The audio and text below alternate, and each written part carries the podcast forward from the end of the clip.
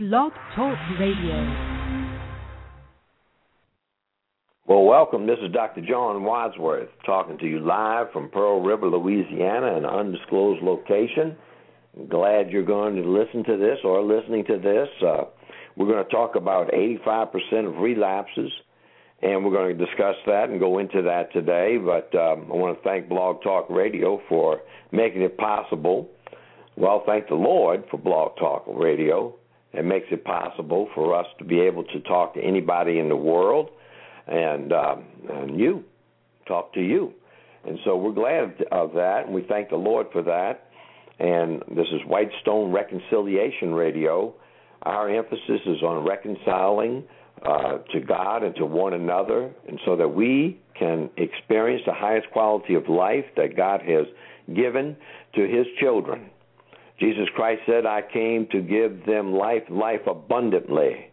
And so by being in fellowship with Jesus and following um, uh, the, the laws of love, by loving Him with all your heart, mind, and soul, and loving your neighbors yourself, then you will experience the highest quality of life. So, White Stone Reconciliation Radio is about that. And today we'd like to talk about um, relapses. I am a specialist in addiction and substance abuse, uh, addictions of any kind. And so uh, I would like to get on that subject today and maybe uh, some more in the future. Um, if you're going to be,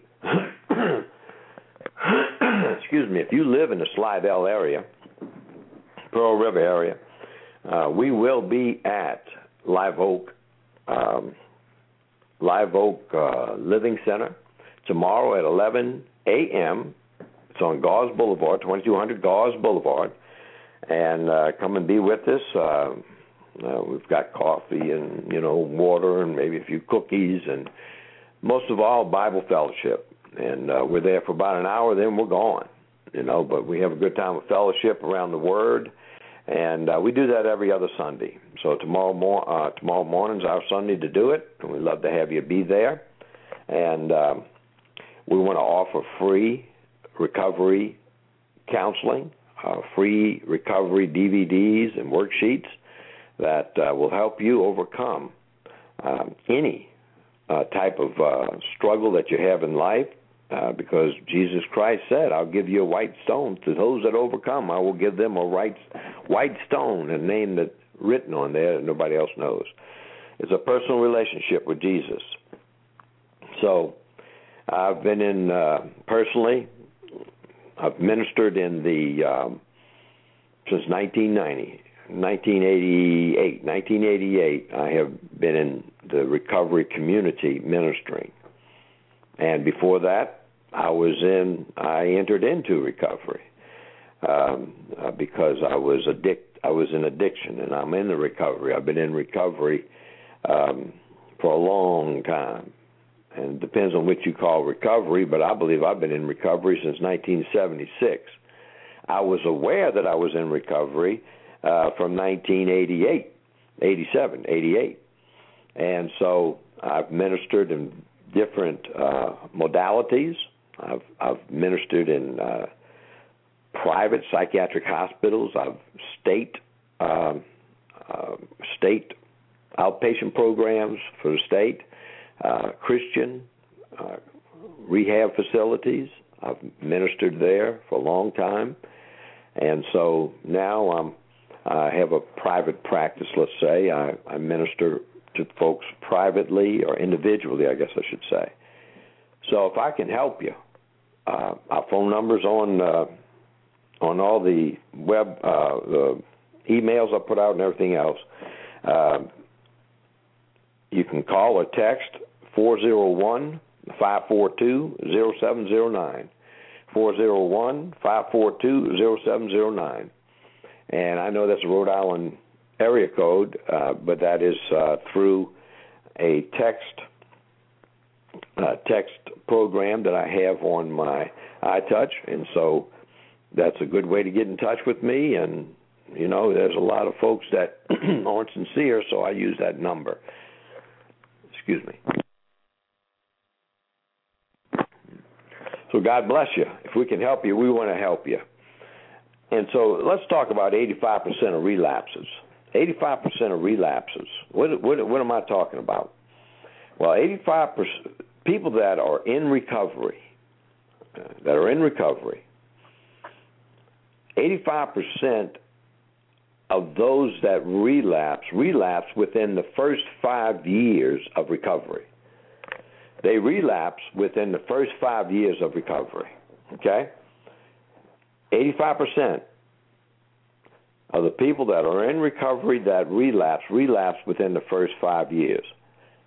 75% of the 85% that relapse relapse within the first year.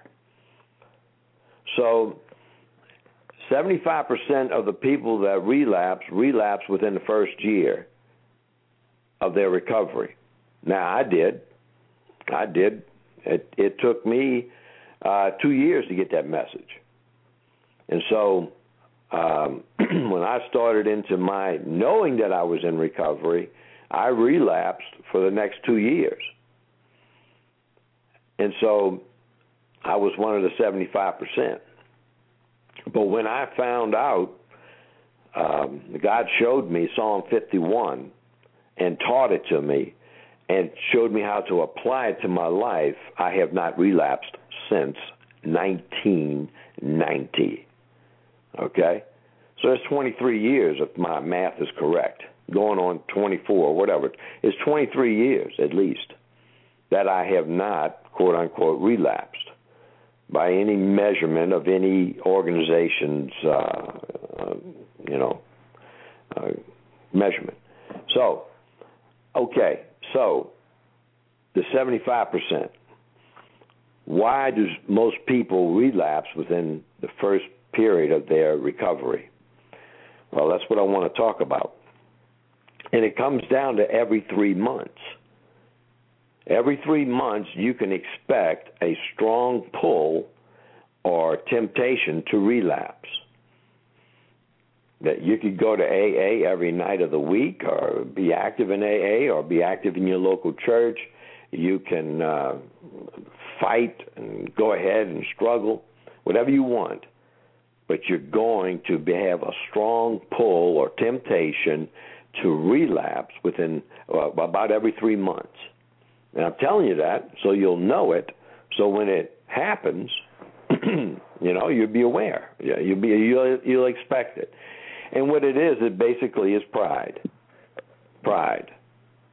You everything's going along good. Uh, your relationships with your your loved ones are doing great. Your husband, your wife, your family, uh, you work, the people you work with, the people you uh, associate with, the people at church, the people in your group uh, whatever it might be, you, you're doing great. Everything's just doing fine, man. You you just knocking them down and loving this new life. Then all of a sudden you get cocky and you get full of pride. You get arrogant, and you might not show it outwardly. You might show it in your heart. It might be in your heart that, well, of course, it always starts spiritually before it starts physically, goes into the physical ramifications you know. But it starts in pride. And you think to yourself, well, look at me.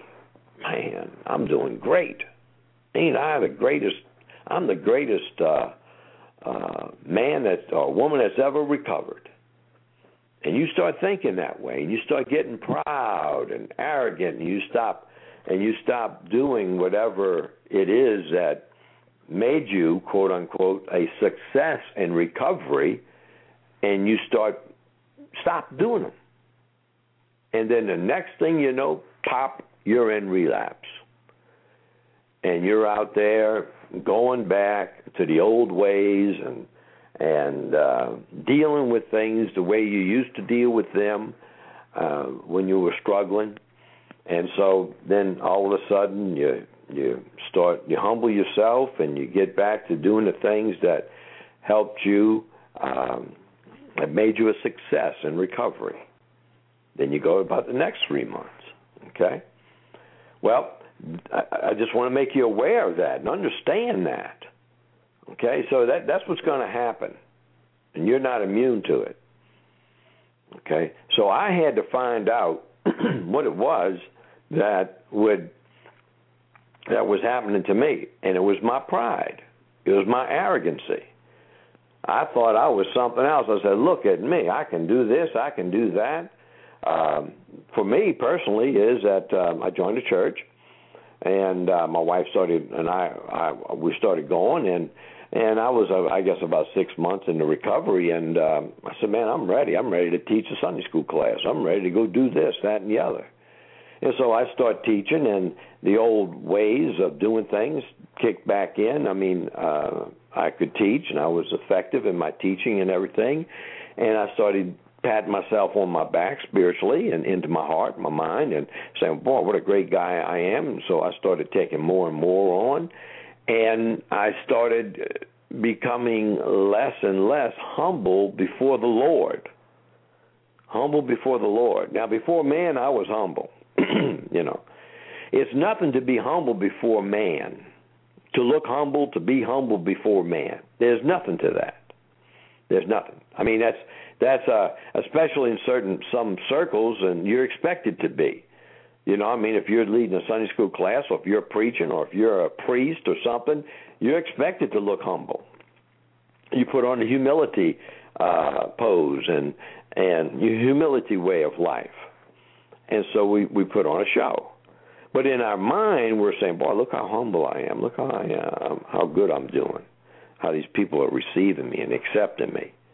Okay, that's pride. That's pride before God. God sees it all. God knows your heart. Okay? And God, that stinks. You see, our body is the temple of the Holy Ghost. The, our body is a temple of the Holy Ghost. Now, do I have to go to that verse that's in 1 Corinthians chapter 3? Do I have to go there? Okay. Uh, I'm going to go there. I want to get proud about it. 1 Corinthians chapter 3. 1 Corinthians, excuse me, I just went to second. 1 Corinthians chapter 3. 3, I think it's verse 16. Yeah. I'm at 1 Corinthians chapter 3, verse 16. Know ye not that you're, you are the temple of God, and the Spirit of God dwelleth in you. If any man defile the temple of God, him shall God destroy, for the temple of God is holy, which temple ye are. Okay? Now, go to uh, 2 Corinthians chapter 6, I believe it is, and I really don't know the verse. Let me see.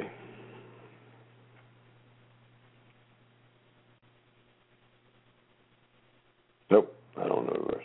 Okay, but the Bible says there that your body is a temple of the Holy Ghost.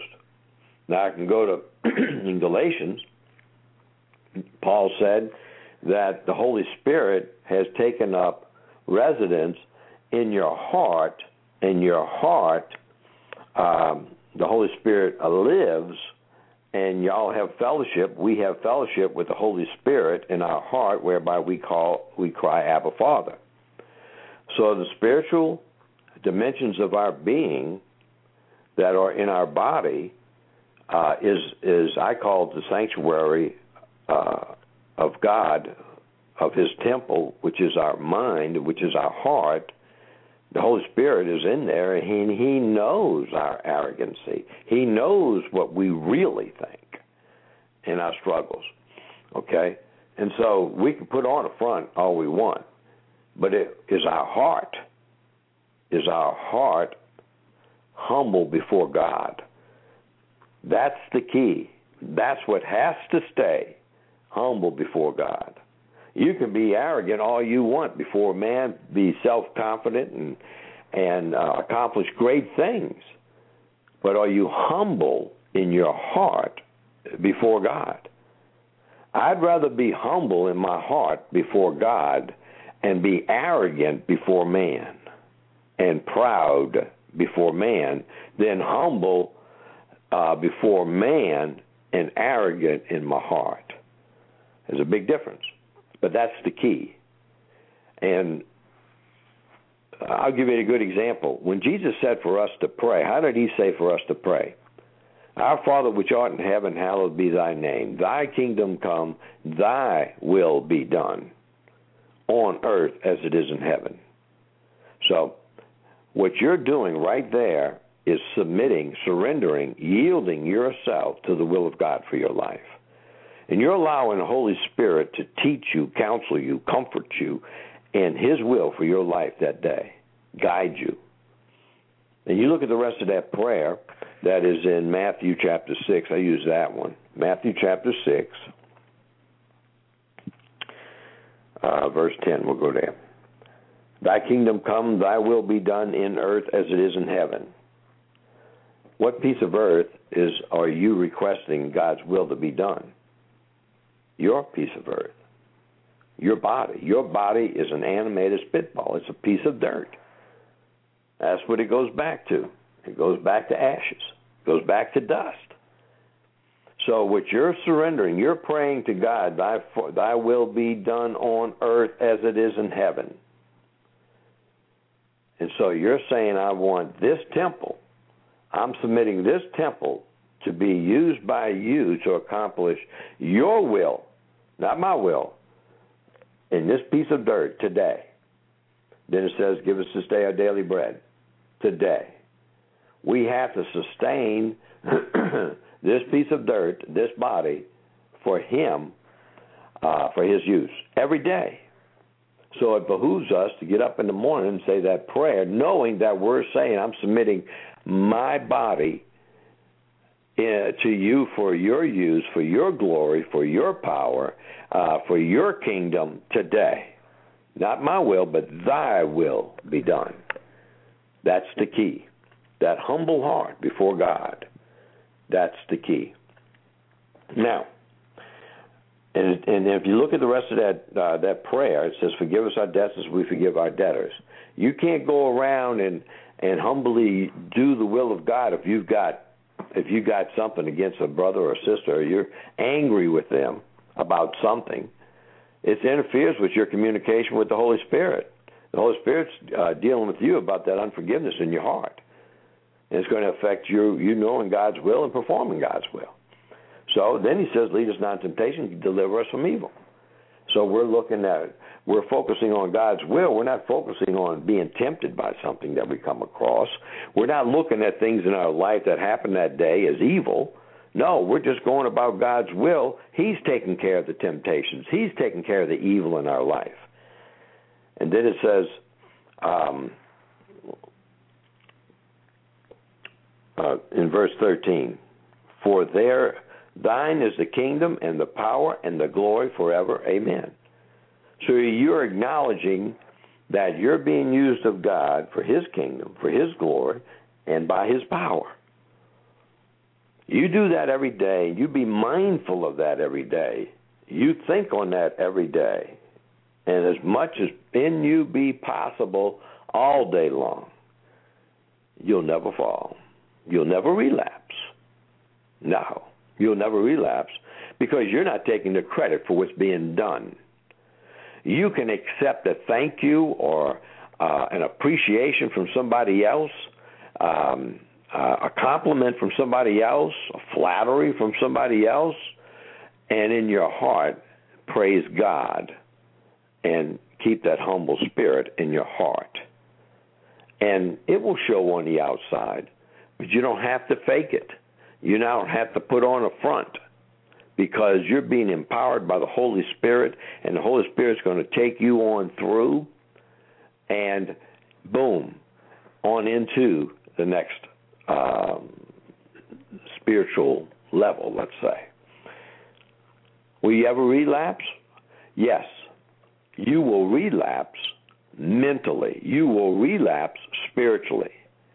When you start doing the Psalm 51 process on specific issues that the Holy Spirit brings to your heart that says, hey, this is interfering with our relationship, our fellowship, with me accomplishing my will, for me comforting you, let's deal with this thing.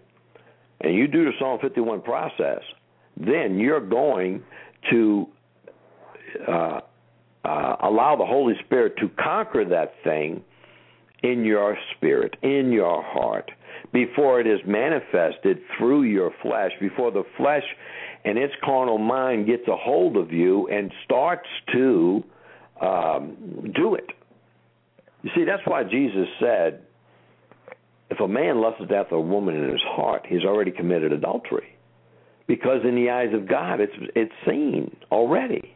It's already been seen. That's what he means there. So, but, but by the Holy Spirit, we can accomplish or we can catch this um, we can catch this this problem immediately. Okay. So uh, let's see. Let me go to uh, the Bible. Let's go to uh, Psalm 51, and I'll show you this process real quick. Psalm 51. If you want, you can go to Psalm 51 with me.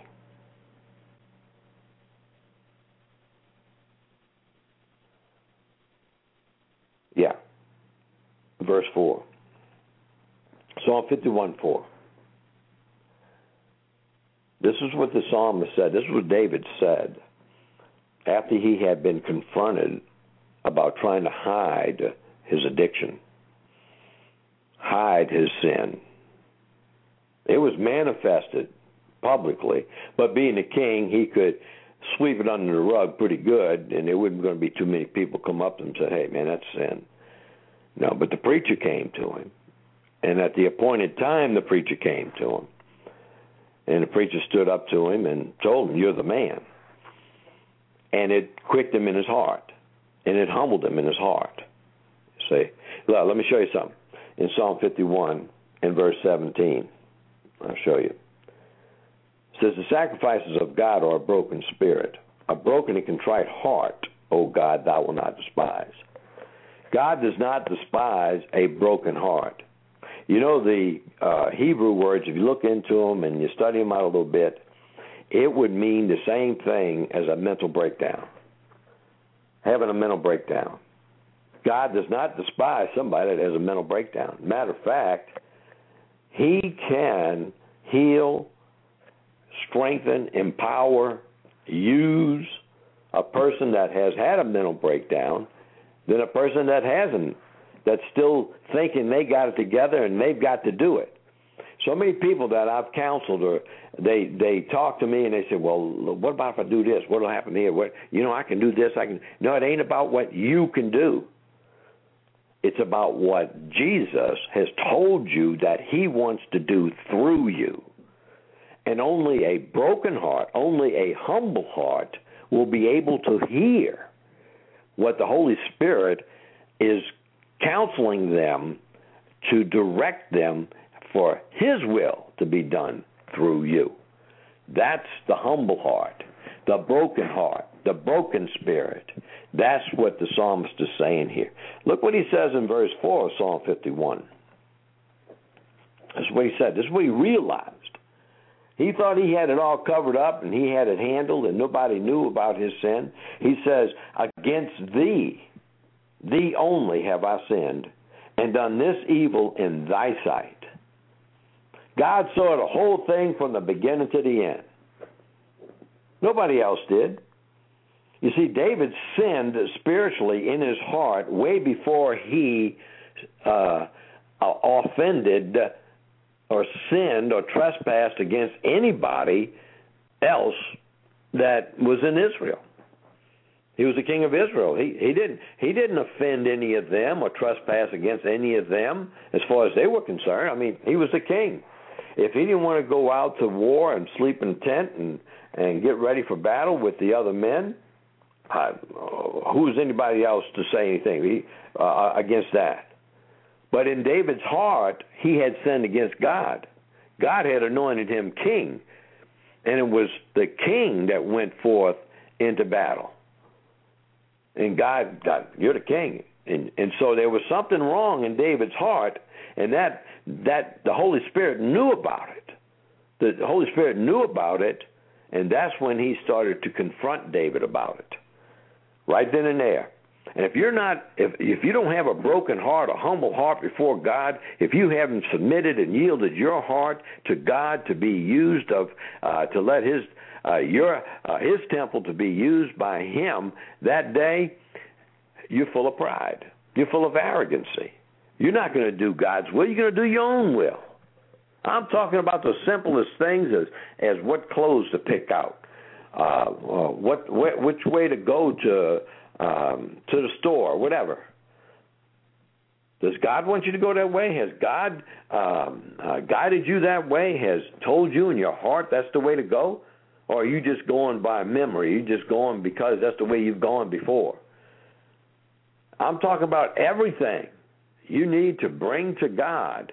And if God confronts you about some sin in your life that that you uh, are thinking about in your life and and you're ignoring the Holy Spirit, my friend, you are going to be a miserable person if you don't allow Him to handle that thing. You see, when you're struggling with something in your heart and your mind, that's when you have not given it to the God, uh, excuse me, to the Lord and you're trying to handle it yourself. You're trying to fight against it yourself. You're trying to struggle against it yourself, and you will be. That means that's a good indicator that you're going to be a prisoner of that thing you're struggling against. That's right. That's the law of sin. That's the law of sin. Let me show you what I'm talking about. You can go with me to Romans chapter 7. Don't have much more time. Romans chapter 7 and uh, verse 23. Romans 7:23. This is the law of sin. And I'm going to tell you what the law of sin is. You know the law of gravity is, right? If you let something go, it's going to go to the ground. That's the law of gravity. That's just what it is. Okay, the law of sin is if you let your flesh do what it wants to do, it's going to sin. That's the law of sin. That's what it is. Okay? And then it says in verse 23, it says, uh, I see another law in my members, warring against the law of my mind, and bringing me into captivity to the law of sin, which is in my members. Okay? And bringing me into captivity to the law of sin, which is in my members. That's what the law of sin is. If you fight against that thing, if you struggle against that thing that's in your mind, that's against God's will, that God's confronting you about as sin in your heart, you're going to become a prisoner of it. You're going to become a prisoner. That's why you've got to confess it as sin. It might not be sin to everybody else. It might not be sin in your community. But if God says it's sin, it's sin. If it's a sinful thing that you want to do, and it might be acceptable in the community, and that happens a lot these days, or in our society, in our culture. If God calls it sin, it's sin. Don't matter what the culture calls it. Doesn't matter what your community calls it. Doesn't matter what your wife, your husband, your friends, your buddies. Uh, doesn't. What matters is is that in your heart the Holy Spirit is saying it's sin, and you need to confess it as sin and let Him cleanse you of it. Okay? Because that's what it says in the Bible. In First John, First John chapter one. Let me go there. Verse nine. First John chapter one and verse nine. If we confess our sins, he is faithful and just he is faithful and just to forgive us our sins and to cleanse us from all unrighteousness. God will cleanse you. You don't have to cleanse you. Then He'll tell you what to do. Then you'll hear clearly His will, and you will not relapse. Now, I'm telling you, the first three years is the hardest to get into this new life of doing this, of letting the Holy Spirit lead you and guide you and everything. So there's a lot of mental relapses, a lot of spiritual relapses that you allow the Holy Spirit to catch you and to correct and cleanse you of so that it's not physically or let's say manifested to everybody else. This is something you do and you get used to doing it as the Holy Spirit confronts you and and you look forward to the Holy Spirit showing you different things so that because you've experienced so much the benefit, the abundant life by allowing the Holy Spirit to lead and guide you. Till next time, brothers and sisters, yield to the Holy Spirit in everything in your life, every day. Look, you can be around. Uh, you're around Slidell, uh, 2200 uh, Gause Boulevard, 11 p.m. Excuse me, 11 a.m. tomorrow morning. I'd love to have you come and fellowship with us around the Word uh, for about 45 minutes. So God bless you. Until next time.